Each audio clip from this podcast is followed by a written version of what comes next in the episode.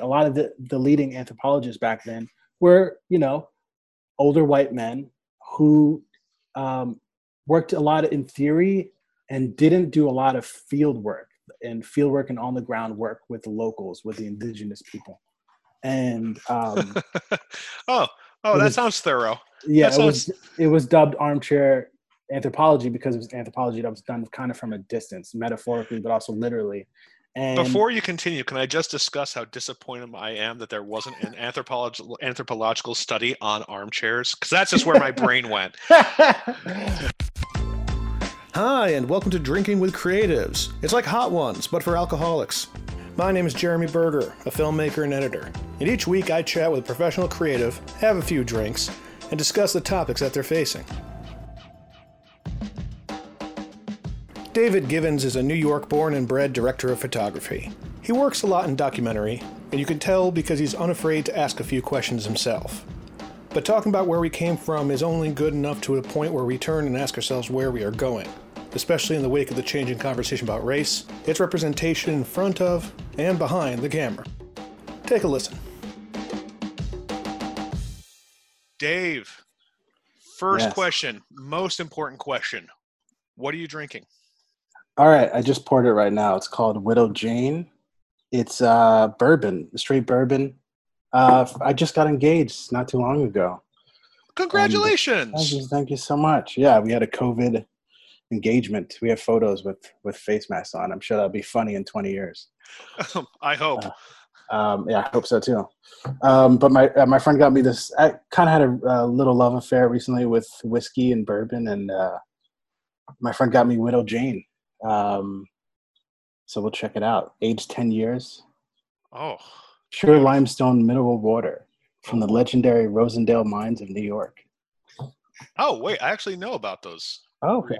I'm, I'm from really? central. I'm from central New York. By by, when I say I know them, it means I've heard of them in passing. Uh, okay, cool. I just, you know, I've been in New York City for so long now. Like anytime anybody says anything from Central New York, like, oh yeah, I've heard of that. Heard of I those mean- mines like 30 years ago, but something like that. cool. Yeah. Um, How about how about you? What are you drinking? oh, I am drinking uh, Sierra Nevada right now. Uh, I've got trivia later tonight, so I'm trying to maintain a certain air of. Um, well, sobriety is going to be out the window soon. Let's just say not as uh, inebriated as I should be. Gotcha. Uh, and first of all, my, my commendations to you. I, I, I tell you that I'm hitting the record button and you start the conversation with whiskey. That's fantastic. Are you drinking it neat? Uh, on the rocks. We're On on, the the rocks, rocks. today. Awesome, awesome. Let's also begin with uh, let's tell everybody uh, who you are, what you're up to, and where we can find you. And I like doing this up front because, again, whiskey, beer, don't want to miss it. Yes. Um, my name is David Givens. I uh, am born and raised in New York City, Mhm. uh, from Staten Island originally. Um, living in Queens right now. I am a filmmaker. Uh, I work mainly in documentary, um, specifically as a director of photography, cinematographer. Um, but I also direct. I'm directing something tomorrow, actually, and um, yeah, you can find me on Instagram at uh, Dave Givens. Instagram, uh, just Dave Givens, and uh, my website is also Dave Givens as well. Okay. DaveGivens.com. Dot, dot com. Yeah. Awesome, awesome. What are you drinking tomorrow, by the way? Um, Or can you not talk about it? I, can't, I don't know if I can talk about it technically, but it's a part of a Bob Marley documentary series, um, and I'm interviewing a few people, just some sit down interviews. Oh, wonderful. Yeah, so that'll actually go on the Bob Marley uh, YouTube. Right. Uh, a few episodes have already been aired. It's, but uh, yeah, that'll be going out. Oh, that's fantastic. Okay, great. yeah. Well, you know what? This is going to air in like a few weeks, and if your stuff is done by then, I'll I'll I'll, I'll of course be letting you know because you know might have to ask you to tell everybody on social media that you're on this fancy new podcast. Uh, but if that episode's out, make sure to definitely include a link for it so I can put it into the liner notes so people can check it out when uh, when it comes out. Absolutely. Thank you. Well, let's talk about how you got your start. Um, well, so it, it's funny. So I studied, uh, I, I, st- I studied acting in junior high school and high school. Mhm. And I, I knew I'm from New York. I was like, I'm going to be on Broadway. And so I got into this uh, Pace University downtown financial district mm-hmm. in, in musical theater, and I ended up I ended up double majoring in, in film studies. So I really, as that as in my during my training, I really started to really want to be interested in film because I'd made a few films in high school, short films. Mm-hmm. Um, so I ended up getting a BFA in musical theater, and it kind of entered show business as like a young, spry, aspiring actor in New mm-hmm. York. Um, did that uh, in my early twenties. I'm uh, th- 30 now, mm-hmm. and um, and then when I was 25, I, I kind of started. I got interested in making films after I graduated, and then and web series and stuff, just scrappy little stuff, you know, we do online on YouTube, and um, and then I started um, interning for a few film producers, and one of them knew uh, the executive producer at Vice. This is season three of their HBO show, and um, uh, I got an interview after that internship, um, and the executive producer um, named BJ Levin. He was uh, he just did just my uh, my my hustle and hired me as a production assistant. And I worked at Vice for four and a half years. Um, and kind of grew there and learned about uh, filmmaking, specifically documentary filmmaking.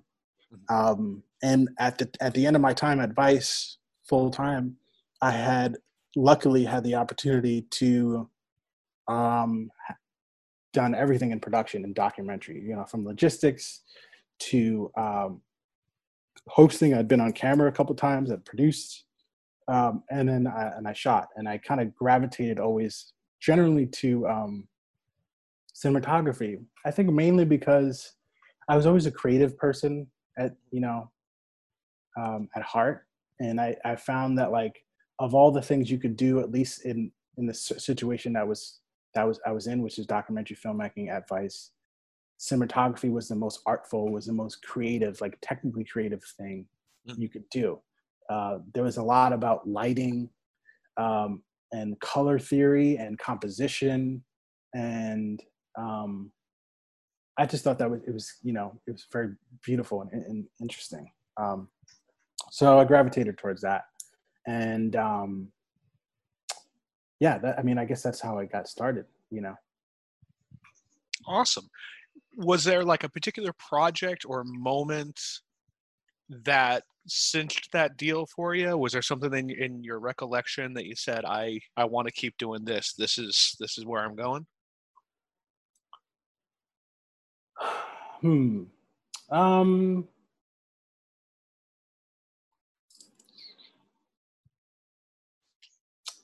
No, I mean, I made a web series before before Vice, and that was kind of gratifying. It's nice to see people appreciate your work, mm-hmm. but I think I kind of just, I mean, I always knew that I wanted to. I always kind of knew what I, you know, I, I, knew up until filmmaking that I wanted to be an actor and pursue that, and got into filmmaking. Mm-hmm. I think I kind of there was a lot of micro moments along the way, um, but I think in general, it's like it's it's you. Everyone has moments of, of realization that you kind of like you you in a lot of ways you study your craft and then you reapply what you've been taught mm-hmm. and then you see it being realized and um, appreciated and being um, uh, effective in what you're trying to do and i think that's like th- those moments even even even till this you know my last shoot i mean i think it's nice to see. I think it's always nice to see you try to, you know, what you what was in your head be executed and produced um, onto onto onto the format, which is video. So I don't know. Yeah, I mean, man, I was in my 20s. Advice you can imagine in my early 20s, it was crazy. So I don't know. There's a lot of moments, but um, yeah, I think micro moments. Micro moments of just falling in love with what i do what we do. And i think you probably need that as you as you continue to get older in your career you know to to re fall in love with what you do and your craft because you're going to need that love to to push you through.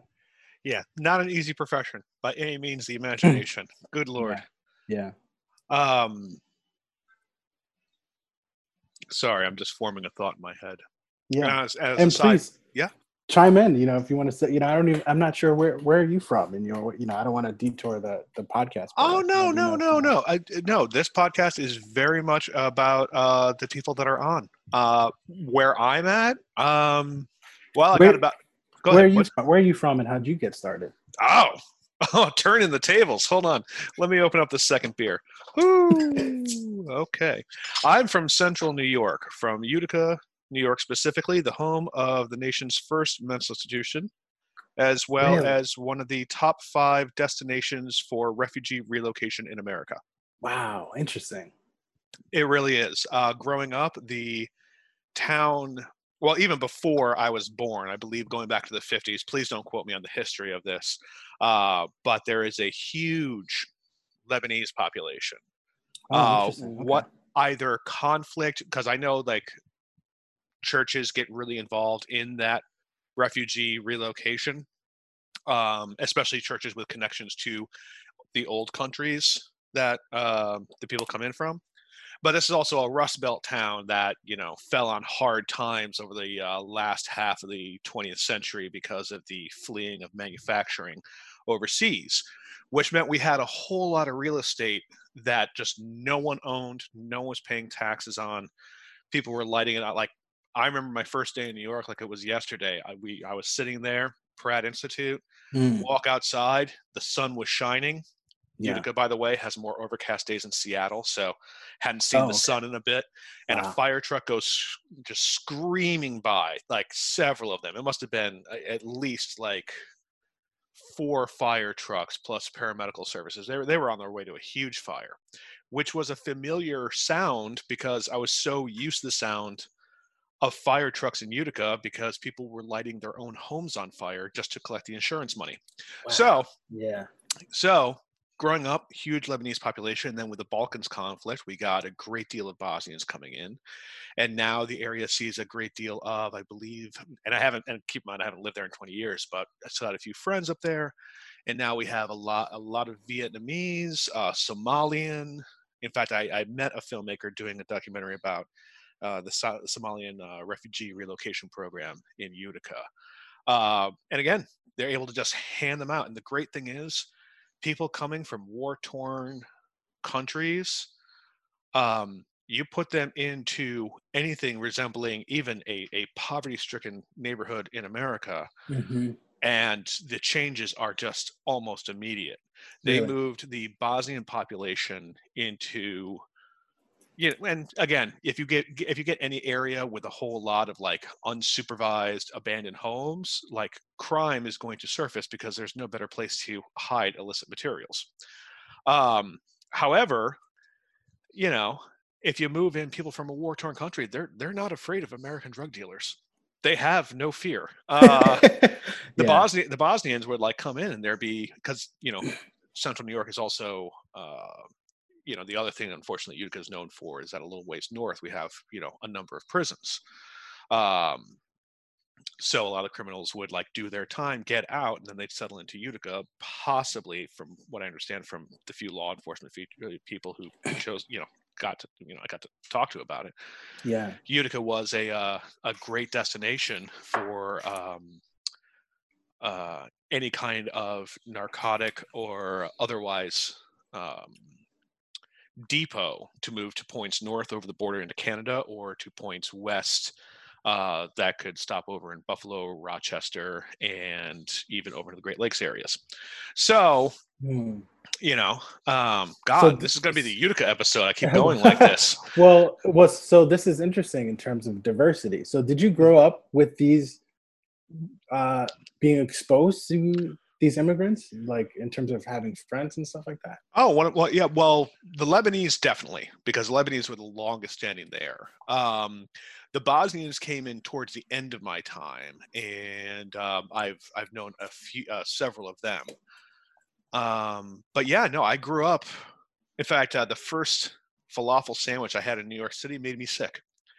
Uh, because no, for real. Like I, I, like everyone else, I was like, oh, I've never had falafel before. I'm sitting there, I'm like, this isn't falafel. They fry it. They fry it. You don't That's fry falafel. You bake it, and it's crumbled, and it's this thing. It's called a wrap, and like two years later, like wrap sandwiches came out in the market, and it, it upset me. So And that now- affected you as a young person growing up, you know, because that's an unusual uh, experience for the average American. It is, but it wasn't unusual because I grew up with it. Yeah, It was it was just there. Um, yeah, yeah no my one, uh, one of my best friends and actually i'm friends with his entire family. Um we still talk to this day. And only now and it's it's funny especially now that there is this conversation about refugees in america that's especially been very prominent the past few years i keep saying let them in. Like Yeah. like let them in. Like we have land we have property. I mean we have entire I mean, Utica is just one example Mm. of towns that have been uh, that literally suffer from having too few people, too much infrastructure, too few people. I mean, Detroit to this day, I believe, and this is I, I read this once. Let's not quote me on the facts on this, but is one of the few American cities that had to hire a civil engineer to trim back on its infrastructure, whereas a civil uh, engineer's job is usually to build out infrastructure. So let's bring the refugees in let's let's give them a place to live and within and i and i did read this on a report recently so i can say this with a certain amount of validity i think it's like for every dollar we invest in refugees relocation in america it returns somewhere between a dollar 25 and a dollar 50 wow.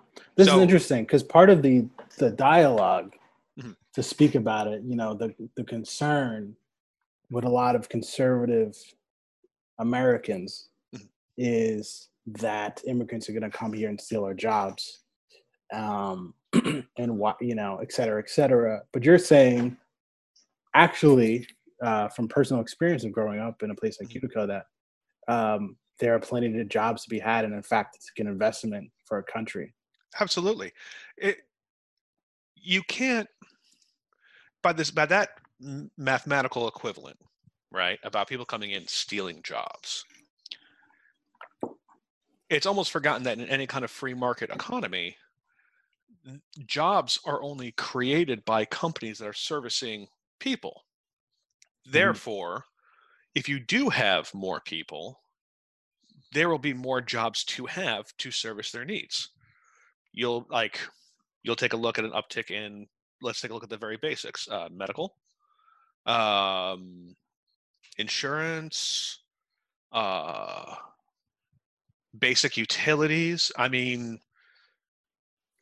without the people again there's there's there there is no economy like we, we, Yeah. we can talk about economy in the in the terms of dollars and cents un, until we're all Yeah, blue in the face but if it's not without shall we say micro like i don't want to say micro transactions but daily transactions like there wouldn't be an economy at all. Yeah, so yeah so yes i i, I do laugh at that particular uh scenario because honestly these a lot of these people coming in they'll make jobs for themselves. Mm, I mean, you know, the uh, you know, carpentry I know was uh, was a very big uh, skill set uh, when uh, the Bosnian population was moving in because they were all coming in to like fix up each other's homes. Um, that's kind of amazing. it I is, mean, it is, yeah. and it's it's and again, it's it's not like it's just happening willy nilly because I know that there's also like everyone tries to bring up national security concerns, which is again hilarious. Who is trying to raise t- like toddlers in the middle of a war zone and says, you know what, I'm going to go to America and cause some trouble? that's not on the top of their priority. Absolutely not. Absolutely not. Um, and yeah, there, there's there's lots of papers on it. And Utica is like one of the top five, and there are other cities like around the nation. But once you see like the long term, just investment that and that people who have not had a lot of opportunities find when just given just the bare crumbs of an opportunity, just you know, they're planting seeds in a desert, and you show back up, and you know, like uh, within three, four, five years, now that desert's a garden. You know, it's it's it's beautiful to watch, and it it, it, it is upsetting to see Yeah, that vitriol come out against people just because either a we don't understand them or possibly because we're sponsored by forces that would would prefer we talked about that instead of hey who went to jail for that 2008 housing crisis just yeah, just curious yeah. And the irony, of course, is that at its core, that that's the American story, right? Absolutely. You know, We're uh, all immigrants. we all are. We forget that Hmm. that we're uh, we're on s- stolen land, lest we forget. Yeah. you know, and um, shout out to indigenous people and the Native Americans. Absolutely. You know, And I'm and I'm curious because I don't hear so much about what's and you know also perhaps it's just I should spend more time reading news than I currently am. It's just me a too. little hard these days, but I Yeah, am kind of curious how the reservation system is doing underneath this COVID nineteen. Um, you know what? I don't want to talk out of school, but I hear it's not going well at all. It's uh, Oh God. I hear like, I, I, in fact, I heard next to the African American community in America, they're being hit the hardest because of the lack of- Really? Yeah, because of the lack of in- infrastructure, and they already Oh. have uh, systemic issues with drugs and, and stuff like that. But um, it's not it's not going well. They need a lot of help. So Ah, damn yeah. it. yeah. Damn it, damn it, damn it. as you can imagine, yeah. Yeah. know. God, now I need this beer. It just started off as fun. Should have switched to scotch. Ugh. Mm. But no, as it stands right now, um, getting back to me. that was, that no, was no, please, no, no. no, as as it stands right now, um, I was at uh, you know, once I left Utica, came down here, went to Pratt Institute, um, was for at least a good ten years just doing combination of shooting, editing, and producing before I went to uh, NBC as an editor only. Uh, was there for from 2011 till 2017, and I've been predominantly editing since then. Uh, my wife and I are wrapping up uh, posts on our first uh, feature documentary. Amazing. And, uh, Congratulations. Thank you, thank you. Um, I thought it was going to take a lot less time, but what, really? what- I mean, it's been a three-year project. It's been a three-year project, and I- I'll, I'll, I, I can't talk too much about it right now, but I'll, I'll, I'll, I'll send, I'll send you some stuff via email, some private link stuff. I'm, I'm I- hope you enjoy. Please do. I'm curious. Um, wow, I ended up talking a whole lot about me. I haven't done that in a while. Yeah, that's okay. Uh, you're, you're you're an editor. We can cut it, and it's interesting. Actually, I got to be honest with you. I'm. I, I've been edit. I've. I barely do any editing on these. Great. I said to myself from the beginning, I was like, if I'm going to do this, I'm not going to make it into another job because that's my default scenario. This is going to be fun. It's going to be light. It's going to be great, and hopefully cover some great ground. Oh, awesome. Okay, cool. Yeah. I'm glad it's just a conversation. Know, I It love is. podcast. I love listening to podcasts like that.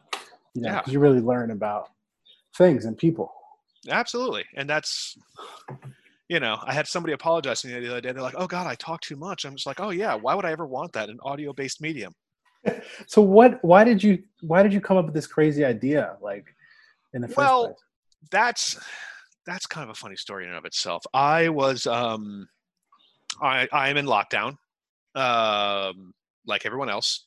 Uh, everything's kind of frozen and I initially in the first month of it, like I said I've been working on this feature documentary to which I, I hate to say despite the horrible tragedy that obviously the global pandemic is man, I got a lot done that first month.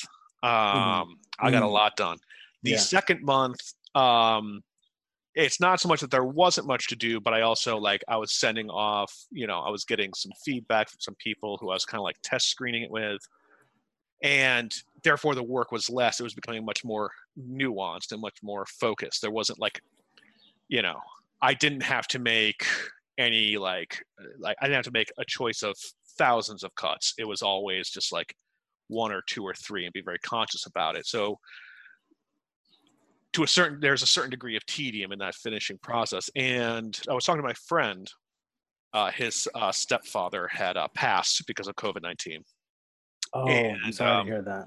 yeah Wow. it's it's it's it's it's been rough. Uh, it's been rough. I actually need to follow up with him because Mm. there, there's an entire story to be said about trying to f- make funerary preparations in this environment Wow. um, yeah, I can imagine. so I was talking to him, and he was like, "You know, I was I went to school for radio. You sound like you're trained." And I'm like, "That's nice to hear." and then eventually that blossomed into because I've, I've heard some other people say oh you should so, totally do a podcast and i was like oh god everyone does a podcast um, why would i do a podcast everyone does a podcast and then i literally just asked myself like one day when i was you know had the choice between recutting a reel that i had only just put out like a month before the lockdown just because i didn't have anything else to edit or try something new. Try reaching out to some people, you know, having a drink, talking creative, maybe find some inspiration, and hopefully, like, you know, get some other people like inspired.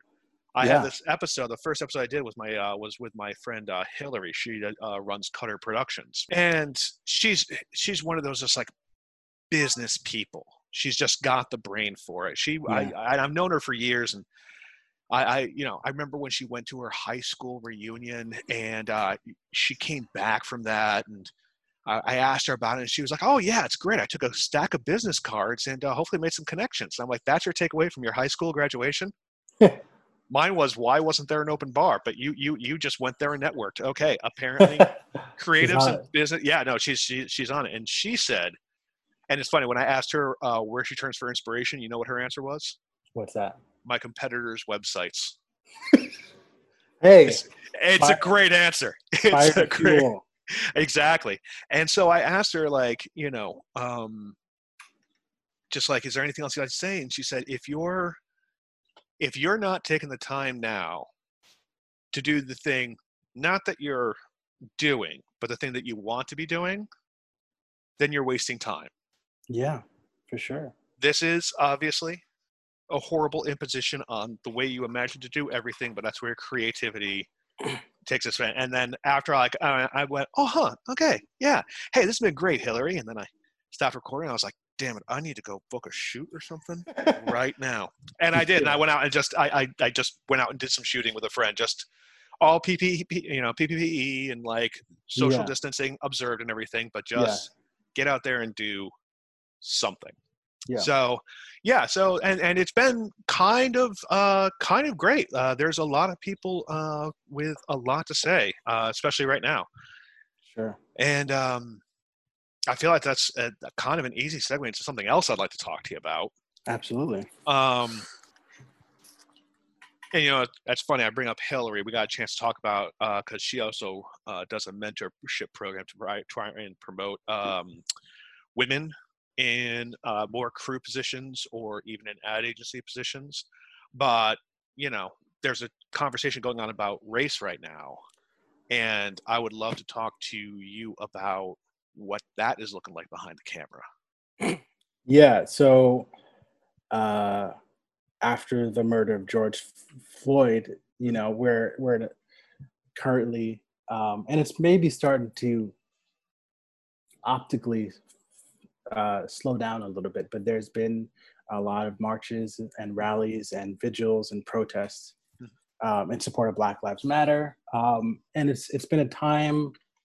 Um, it's been an it's been a revolution. It's been it's been incredible. Um, hmm. I should say, obviously, you know, I'm I'm African American myself. I'm I'm half black and um, Puerto Rican.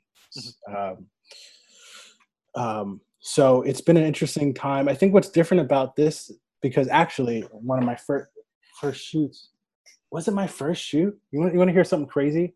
My first Vice shoot that I was sent out huh? uh, when, I was, when I was a production assistant um, was during the Baltimore riots. Oh wow! Back in, gosh, what was that? Let me look that up. Um, no, I'm trying to put a year on it myself. I'm blanking on it though. In 2015, that makes sense. Yeah. Yes. And I was a production assistant for Vice on HBO, and you know, listen, rightly so. you know, staff was majority white, mm-hmm. and they gotten uh, they had hired a free um, uh, an actor who was on the um, sorry, what's the show? What's the show in Baltimore? The Wire. The Wire. They hired an actor who was on The Wire, and uh, to be a to be a host. And um, the crew was majority white, and the the executive producer who also hired me hmm. was like, "We need more, we need more people of color on the on the crew. Uh, Mhm. This is back in 2015, Right. Um, to cover this um, for multiple reasons, optics, but also safety and consideration and everything. So he asked me, you know, this is after working 12 hours, Mhm. and I've never been on a shoot. And he was like, "Do you want to shoot? Do you want to go to Baltimore? You would have to leave tonight. Oh, You get ready in in an hour." no pressure. and I and I said, "Hell yes," you know. And we got in a car and we drove to Baltimore from New York, from Mhm. Williamsburg, and um, it was probably like an 18-hour day, Oh. um, but it was like um, an experience of a lifetime. I mean, I think the first night we found ourselves following a burning, you know, following a, a, a, a fire truck that led to a burning building, like a you know, a block long in Baltimore Oh, and I, that was my so that my you know my first shoot was was and that was part of this kind of original movement of this black lives matter movement back in yes. and so that was my first shoot and yeah it's not lost on me. One of the reasons why i've been called recently for some shoots is because i'm a person of color i'm a filmmaker. But even back then as well uh you know and i appreciate it. The executive producer you know wanted me on on the crew and also to give me my first opportunity because I was a person of color back then, and it was uh, it was a trip, and it's a trip now. So part of the conversation now, you know, people, it, what makes this uh, movement a little different is, is is as like the allyship. Yes. Quite frankly, all the all the white folks who are uh, protesting or joining the movement and supporting and uh, having um, deeper conversations about race and systemic racism Mhm. and how they can apply it to their individual personal lives Mhm. uh, not ju- not just in their personal lives but also in in in their work um do you think you know questions like do you have any friends who are uh, people of color?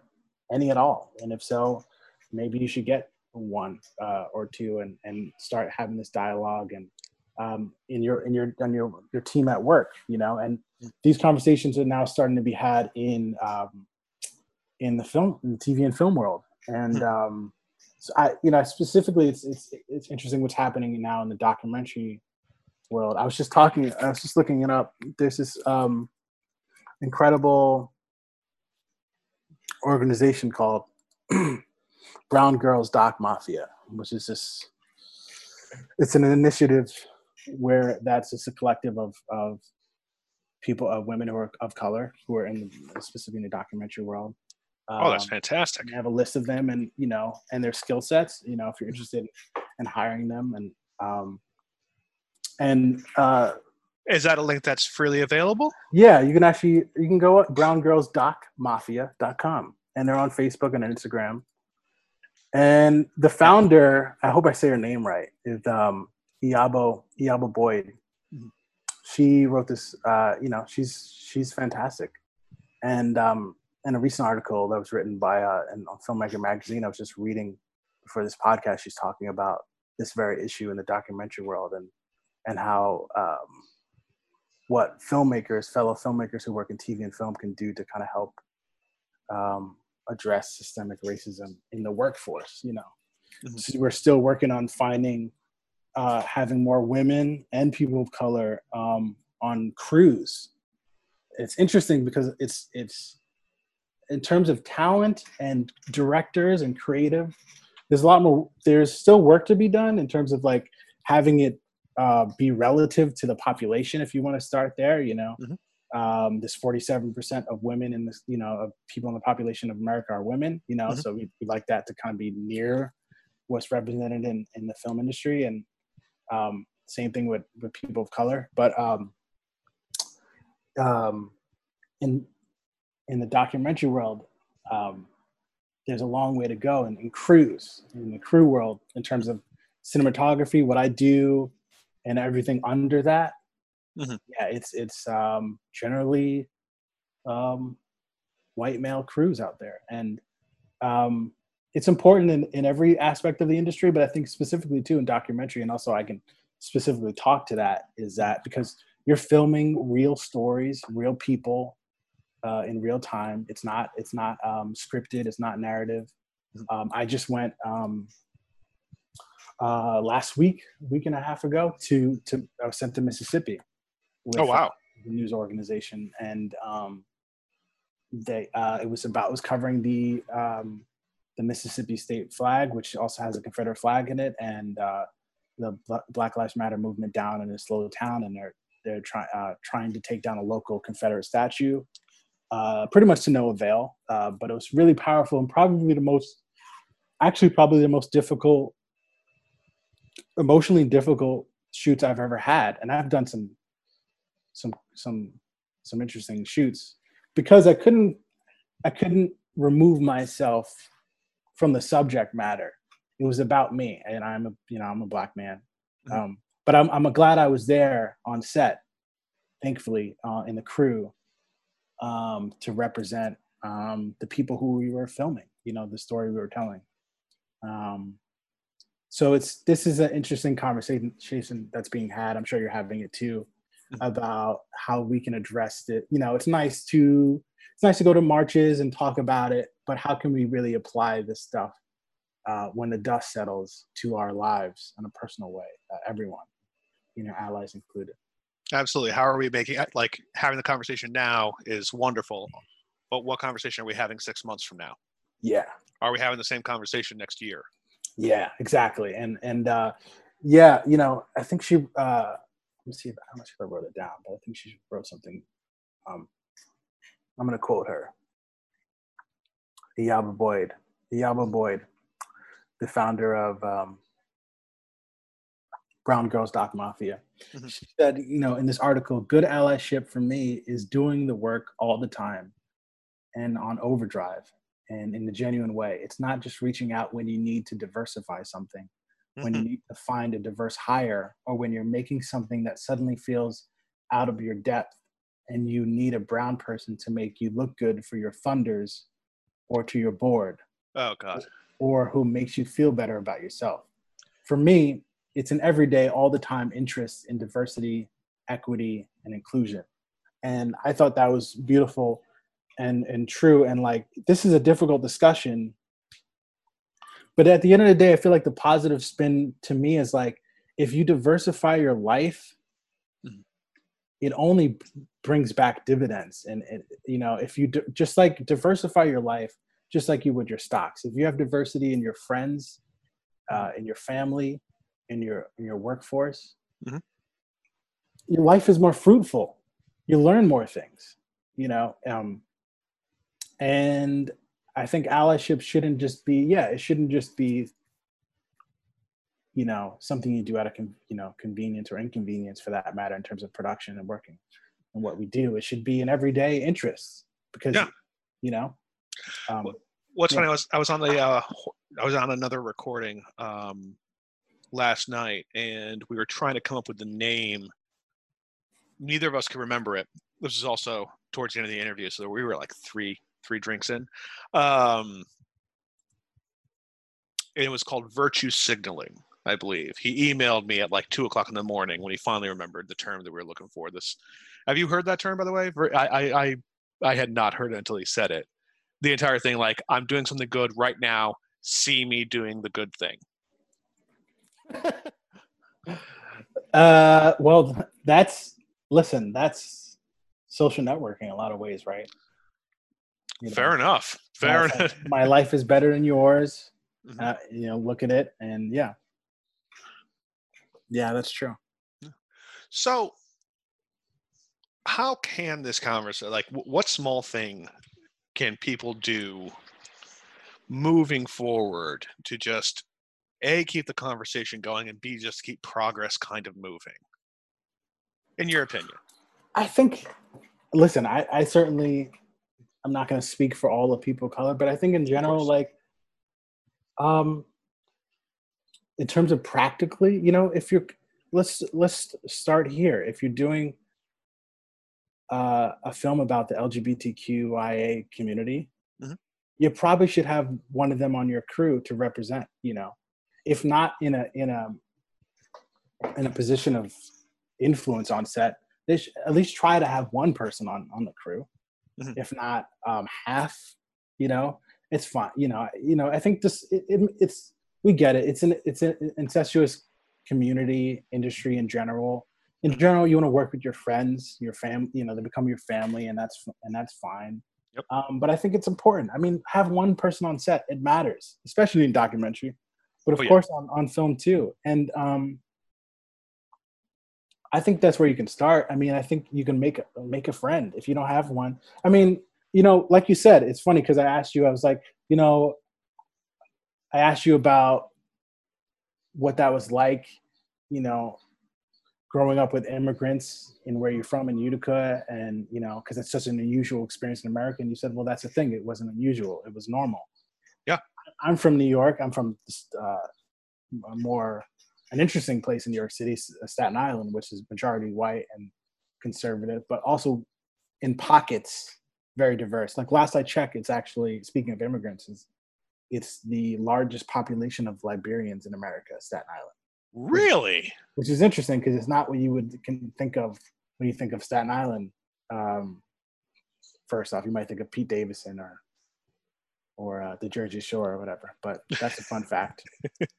The, Um, the, the Goethals Bridge is, is a particularly haunting experience for me, but I don't want to tell the public about that. Please continue. Uh, we're spoiled being in New York, you know, in terms of like diversity being normal. But I think that's something that you can start wherever you are in the country. Um, just try to have someone present who who you're, you know, if you're doing a story, you know, and and and then I think furthermore, just have try to have diversity in general. You know, not just because you're doing a black film. Mhm. You know, let's hire you know a black person on the crew. Maybe just try to have and uh, trust me it'll it'll pay back dividends it's interesting you're gonna when you have different people who are part of your life uh, they're gonna bring up th- different things that you might not have considered and it's only gonna make what you do that much better you know um Mhm. yeah i think that's where i think that's the most obvious thing. As as someone who's a freelancer a person of color working in new york um i think that's a start you know? You can Okay. start in your allyship of your friends but also like who, who you hire you know? And um that's there's resources out there including the one i mentioned and i think you that's that's not that's not a stretch you know? There's qualified people out there and then, and then you'll start to have uh, deeper conversations just just from them being around and then you'll learn more and you'll share you can share your experience and then we'll all grow together Well, let me ask you one other thing, because there's always like the like the kind of question and and this tiptoeing. I feel I've and I could be wrong about this, but I feel like on either end of the conversation. Well, let me relate this with an experience that I had years ago. Um, I had gotten a call. I prefer not to name the organization. Um, but they had liked my reel. They asked me to come in uh, for an interview. It was summer, and since I was in uh, advertising and marketing, summers are typically dead zones for post production. Uh, there's some production going on, but post doesn't really kick in until the fall, right? Um, so I was like, yes, I would love to come check this out. And the organization uh, was a uh, Jewish organization that was putting together a video about uh, Hanukkah. Um and i walk in I'm, and i walk in and it turned out to be an orthodox uh uh community. And while everyone is walking around with their button down with button down shirts and like slacks and i'm going in there in a hawaiian t-shirt like sandals and shorts um and i'm sitting down across from these two guys who had looked at my reel liked it and looked at my name and decided that i was jewish which i'm not. Um and I, I i really and if yoni if you're listening to this program you could not give me the job dude. I assumed that i ended up getting the job. Uh but they had to ask me that one question they couldn't ask me which was am i jewish? Which they did they they got through it god bless them for it and then i got the job uh, but it was a terrible position for them because you know it is of course illegal to ask somebody what their religion is in the middle of a job interview but so i always feel like there's a question of tact and feeling out the room when we get into a conversation about race Yeah, this should be. Uh, we should address this too. Mhm. This happened to me once, uh, not too long ago. Uh-huh. I was um, working for an organization uh, called The Root. Uh, they do black news and TV. I, I shot a series. For Oh, them they're part. Yeah, they're part of the Gizmodo group.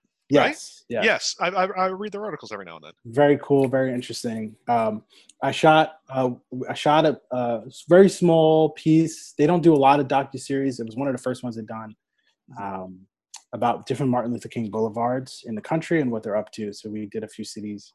It actually won. It actually just won the Webby Award. Uh, Congratulations. thank you. also, that sounds fascinating. Thank you. Yeah. Um, but here's here's a story. Mhm. I um, fellow freelance uh, white uh, DP, white male DP. I was telling him, I was like, hey, dude. I was like, yo, I just uh, you know, I just got I just got this gig. Um, and you know, I- was telling I was telling him it's like, you know, the producer was looking for black DPs in the in New York and she couldn't find like she like they looked they looked for a couple weeks and eventually someone found me and I told him about the story, and so far it's so far so good. It's super interesting, and uh, this is someone I considered uh, a, a mentor who taught me a lot of things about cinematography, documentary cinematography uh, along the way. And his first response was, "You know that's illegal, right?" And I was like, "What do you mean?" And he's like, "You know, it's illegal that they discriminated.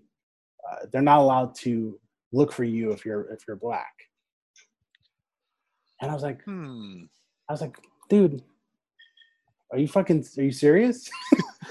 um, and and he, he quickly apologized. He's like, I'm sorry, I don't know why that was my first response. He's like, that's that's good, that's good, man, good for you. And um, and he's like, you know, I, I just took, uh, you know, I just had a an HR seminar recently, and they told us that you know you're not allowed to.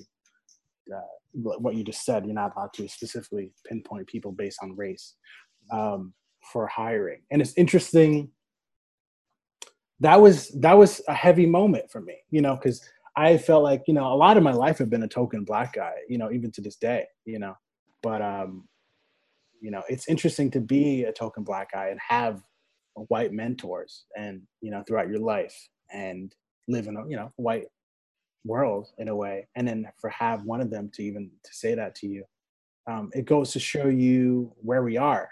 But also like it's a very you know if i'm being honest it's a very it's a very competitive you know people will say oh it's not true but it's a very competitive industry. Mhm. and um and, and like like um like life is to be honest but it's very competitive especially when you're freelancing to the point where that was his first even if he thought that that was his first response Mhm. um and legally he might be right but there's a part of me is like whatever you know what i mean i mean well, I mean, you know, I don't know. no, it's it's it's it's. I mean, it's not a question. I think you know, as scholarly individuals as you and I are, we're going to come up with necessarily right now. Um, Yeah. But at the same time, it, it is because now I think the question ultimately becomes like, do you ask about it or is it that you can't be ruled out because of? And also, and this is a logistical question more than anything else, legally, how do you separate or tell that difference? And that's somebody from law is going to have to handle that one. I'm, I, I, man, I just edit movies. What can I tell you? Yeah, and and these this is all these are all fair questions and this is part of the discussion. Yeah. Um and I guess, you know, the difficult thing, you know, the difficult thing is it's like what is that question what is that counter question really who is that really benefiting? Because it's certainly not benefiting the minorities who are tr- who try, you know what I mean? Mhm. That that question, that counter question, although you know legally just is not in service of minorities who are trying to even like um relatively like get get into the margins of like what represents society like you know women don't you know the amount of the percentage of women in the country doesn't doesn't represent the percent of, of women in the film crews you Absolutely know? not. So I, I understand. And listen, part of me relates and understands the argument, but Mm. I mean, I also kind of don't give a shit. You know what I mean? As a minority, I mean, it's, but that's something we'll have to, we'll have to really talk about and have longer discussions about. And and if you're an ally out there who's a lawyer, you can join the conversation. And um, but I don't know. It's like it's. I was just looking this up too. I was thinking about this. Um, uh, there's this thing called uh, armchair anthropology. Have you heard of this? No, but I'm sold on it immediately. Please continue. This is a concept. I think I was just looking it up. I was asking my fiance about it. Um, it's a concept that was uh, from the late 19th century to the early 20th century. Uh, armchair anthropology is basically a lot of the, the leading anthropologists back then were, you know, older white men who um, worked a lot in theory and didn't do a lot of field work and field work and on the ground work with the locals, with the indigenous people. And um, oh, oh, that was- sounds thorough. yeah, That it was it was dubbed armchair anthropology because it was anthropology that was done kind of from a distance, metaphorically, but also literally. And Before you continue, can I just discuss how disappointed I am that there wasn't an anthropological anthropological study on armchairs? Because that's just where my brain went. well, listen, I'm sure that's very interesting because there's there's some interesting armchairs out there, Jeremy. I, you know, th- no one discusses this. And no one arms. discusses this. Uh, uh, hey, everyone's got different arms. That anyway. I'm sorry. This joke's over. Please continue. Um, and I think that's a part of the, you know, like you know, when we're making films, documentary films, or even narrative films, it's yeah, it should be. It matters who's making the film, um, who's representing the crew on the film. You know, um, it has an impact. You know, especially in documentary news, um, and um, these are difficult discussions that we're having and we're going to have to continue to have, um, especially if we're going to address systematic racism in our industry. Whether you believe it or not, whether you subscribe to it or not, it's it's it's it's been an issue. You can just look at the the stats. You know, something's off, and so w- Yeah. yeah, we'll just have to have these conversations. You know, Yeah. and I mean, when it's mathematically represented in several different areas, from you know, uh, housing and urban development, uh, income earning uh, potential based upon geographic or racial densities, like on and on and on. Like the math is there. yeah, and, There's- and There's a sliding scale. And I'll do you one better, you know, for the Yeah. flat earthers out there. Next Oh, time God. you're next time you're on set, look around. Mhm. The next three times you're on set, look around and count how many women and or people of color or people part of the LGBTQIA community are on set. You know what I mean? And Mhm. Um, just note that, you know, and you know, try try to try to get get one of them, one of us on set next Yeah. time and just yeah have the have continue the dialogue that's all Yeah. It's not a big ask.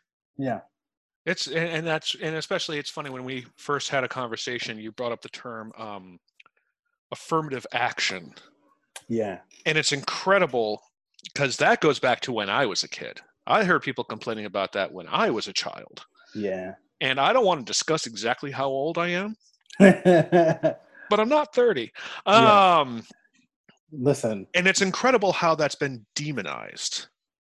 yeah because and yet demonized with so very few factual backups either to its successes or its failures yeah you know this funny now i'm learning i was just reading i'm reading this malcolm uh, gladwell book called david and goliath um, I'm, you know, my name is David. Someone recommended to me, and it's, but it's really interesting. But he's talking about one of the, he, in one part of the book, he's talking about uh, a way in which affirmative action is harmful for um, African Americans, specifically when they're shoehorned into Ivy League schools. Ah, essentially, you're just become because a lot basic confidence is, is a big part of success. It turns out, which is the argument for the book, which is Huh. that you can be um, you can be the lowest of the lowest percentile in Harvard, but be in any other general like middle middle tier school in America, you would actually be in the top tier percentile. But because of this low morale you have, because of your peers at Harvard, you'll actually um, the likelihood of you dropping out altogether is extremely high. Um, it's the same. It's the same percentage of dropping out in any other school, which is kind of interesting. Hmm. And furthermore, the people who do survive and, and graduate tend not to have um, as successful careers as fast because literally just confidence. Because you thought you were the dumbest one in your in your in your school, but your school was Harvard. So you have to have relative understanding. Whereas so these these people, these African Americans who are being pushed because of affirmative action, without any sort of cultural support, are are falling very much into this lower percentile. So like again, um, you know, I think it's nice to just start with get a get a black friend or get a, a black person on crew or per, you know a woman or a person of color or part start, of the start finding a different start finding a yes, different perspective. But it's also about vibe and environment, and because um, if you're just having token people there and not having at least at the very least conversations with them, they're gonna fail too, because mentorship is a part, like you brought up earlier. Mentorship mm-hmm. is a part of the um, the conversation too. Mentorship and um, it does. You don't have to have. You know, I've had plenty of uh, white male mentors my my entire life, and I and I will, and I can. I'll continue to have that, and that's cool. You know, and it should be. It should. It, you know, people shouldn't be afraid of of being a having a mentee mm-hmm. Who is a person of color if you're not, and and vice versa. You know, so yeah, I don't know. Yeah, the affirmative action yeah people are offended you know people are offended but i think listen we can't undo history like you know slavery happened and it's pretty it's it's it's brutal the way the, the effect that it's had even to this day and um i think it's not enough to just not ad- address it and to feel like you know i shouldn't have to pay for the sins of my father. You know i think we can we can we can try to correct the mistakes that have been done in the past in a positive way. We're just saying add these people to your network mm-hmm. and befriend them and and start some mentorship. That's it. Who are qualified to do to you know for the job whether that's be your friend or be your production assistant or your your cinematographer or director yeah i feel like almost like qualifications is is is is in a scientific like a, a scientific parlance is a constant you know uh, the variable that we have to address is, of course, diversity. Yes. You know, so let's let's like, you know, if they're not that will be if, used, that will be used as a, a counter. Well, they're yes. not. You know, we look, but then no one's qualified. You know, which was a whole other conversation. You know what I mean? So. And I mean, and this is something I was just thinking of because uh, I talked to you uh, about Hillary Cutter and her mentorship program. Are there production mentorship programs for people of color that you know of?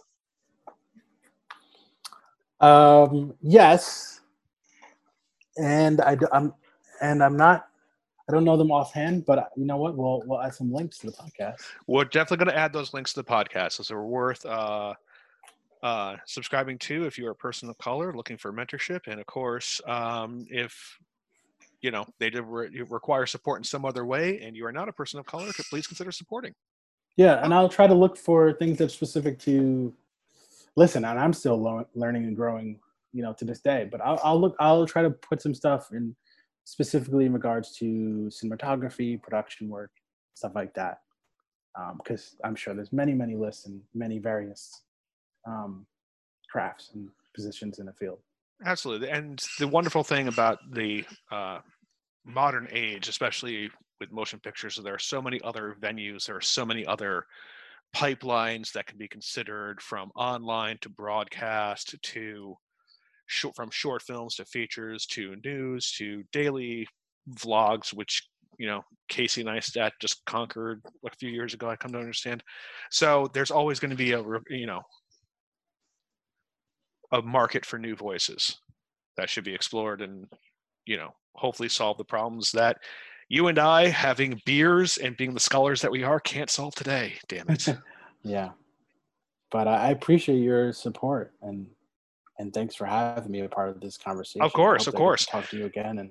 Oh no, absolutely, absolutely. And when you have, um, because I know you say you're working on some shorts, um, the the journaling that you're going to be doing, uh, definitely when that gets uh you know, when you start getting on that, I'd love to have you back on, catch up, find out what you what your you know how's it going, and if you haven't cleared that bottle that you're currently drinking from, well, we'll certainly do it then.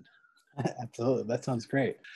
David, an actual absolute pleasure talking to you. I look forward to doing it again.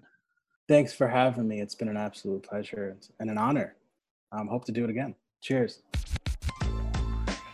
Thanks, Dave. For more, check out davegivens.com, and for more links and what we discussed here, head over to drinkingwithcreatives.com. If you enjoyed the episode, please subscribe and download on whatever is your most favorite listening platform. I hope you enjoy this show, and I'll see you next time.